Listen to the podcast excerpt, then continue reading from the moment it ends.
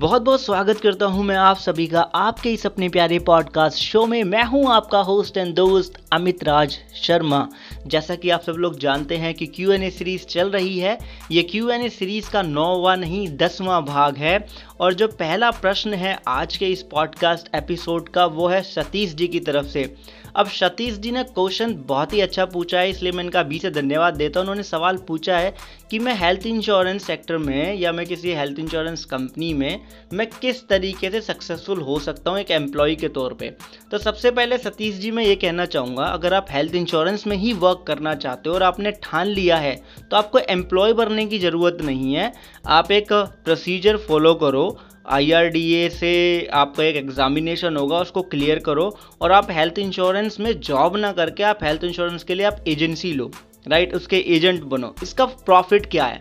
देखिए, पहले मैं आपके मन की बात कर देता हूँ कि एम्प्लॉय बन के कैसे आप सक्सेसफुल हो सकते हैं। देखिए अगर आप एम्प्लॉय बन रहे हैं हेल्थ इंश्योरेंस में, क्योंकि आपने ये मेंशन नहीं किया है कि आप as a sales person join करोगे, या आप एडमिन में जाना चाहते हो, या आप किस फ़ील्ड मतलब क्या आपकी स्किल्स है, वो आपने मेंशन नहीं किया है। तो मैं उसी तरीके से आपको ओवरऑल आंसर देता हूँ।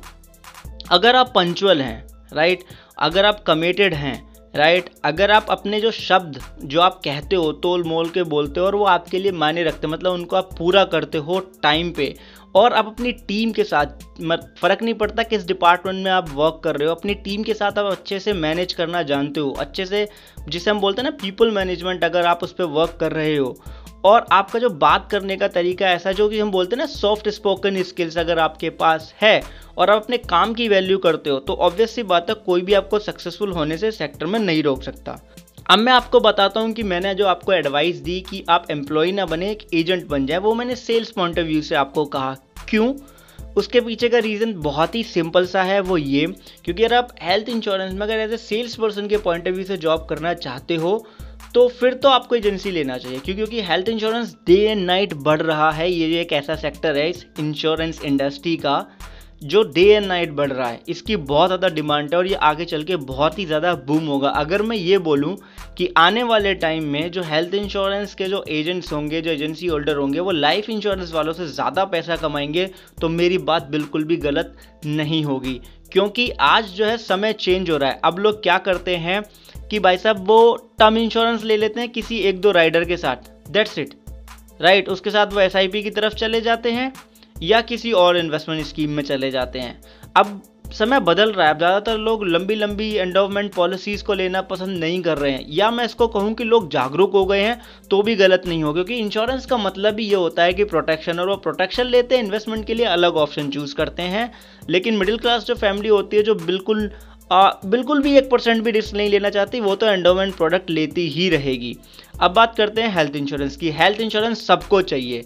गरीब से गरीब को भी हेल्थ इंश्योरेंस चाहिए क्योंकि मैंने अपनी लाइफ में देखा है पिछले चार से पाँच सालों के अंदर और उससे पहले भी जब मैंने कभी अपना करियर HDFC के साथ ही शुरू किया था उनके क्रेडिट कार्ड में सेल करा करता था एक डी के अंदर वहाँ पे हमने ये चीज़ें देखी हैं क्योंकि वहीं पे कुछ लोग थे जो हेल्थ इंश्योरेंस पिच किया करते थे किसी दूसरी कंपनी का तो उस टाइम पे कोई सीरियस नहीं था। लेकिन आज जब मैं देखता हूँ मार्केट में तो जो लोग बारह हज़ार रुपये तेरह हज़ार रुपये महीने का भी अगर कमा रहे हैं तो वो भी हेल्थ इंश्योरेंस लेना चाहते हैं और वो लेते हैं, चाहे वो लाइफ इंश्योरेंस एक बार को थोड़ा डिले कर दे, लेकिन हेल्थ इंश्योरेंस पहले लेते हैं।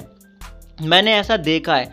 अब, क्योंकि देखिए, हम सब लोग जानते हैं कि हमारे देश में लाखों लोग ऐसे हैं, ऐसी डिज़ीज़ से मर गए हैं, जो ट्रीटेबल थे, जिनको सही किया जाता था। और ये सब कुछ अब बाहर निकल के आने लगा है डेटा छुपा नहीं रहा किसी से।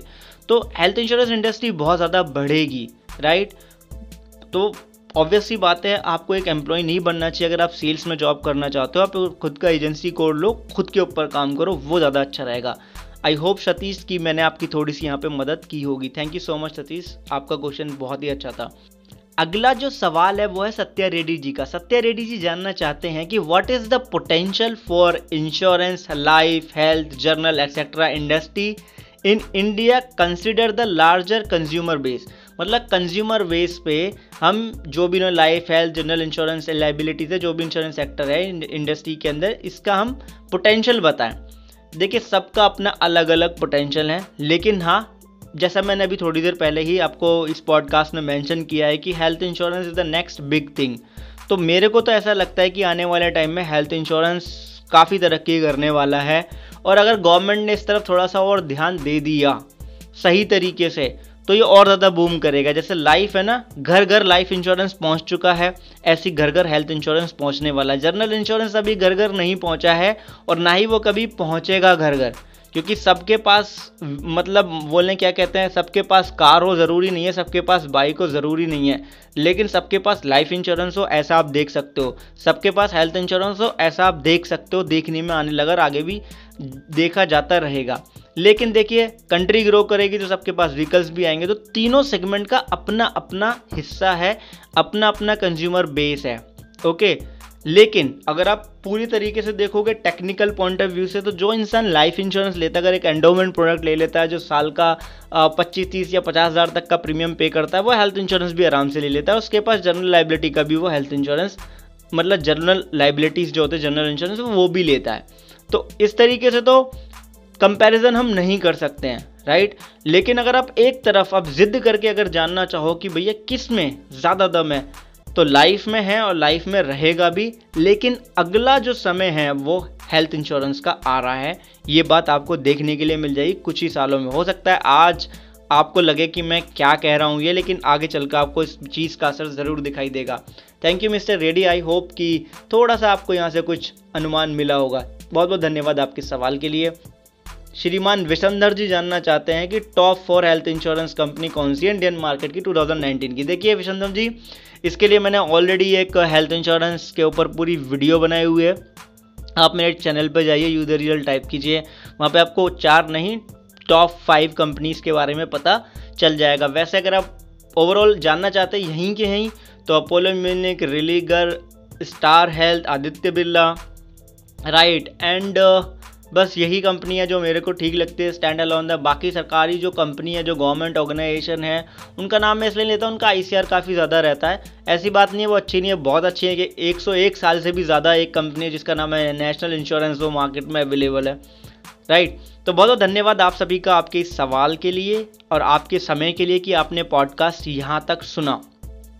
अगर आपको थोड़ी सी भी इन्फॉर्मेशन मिली है इस पॉडकास्ट शो से तो इसको प्लीज़ रेट कीजिए।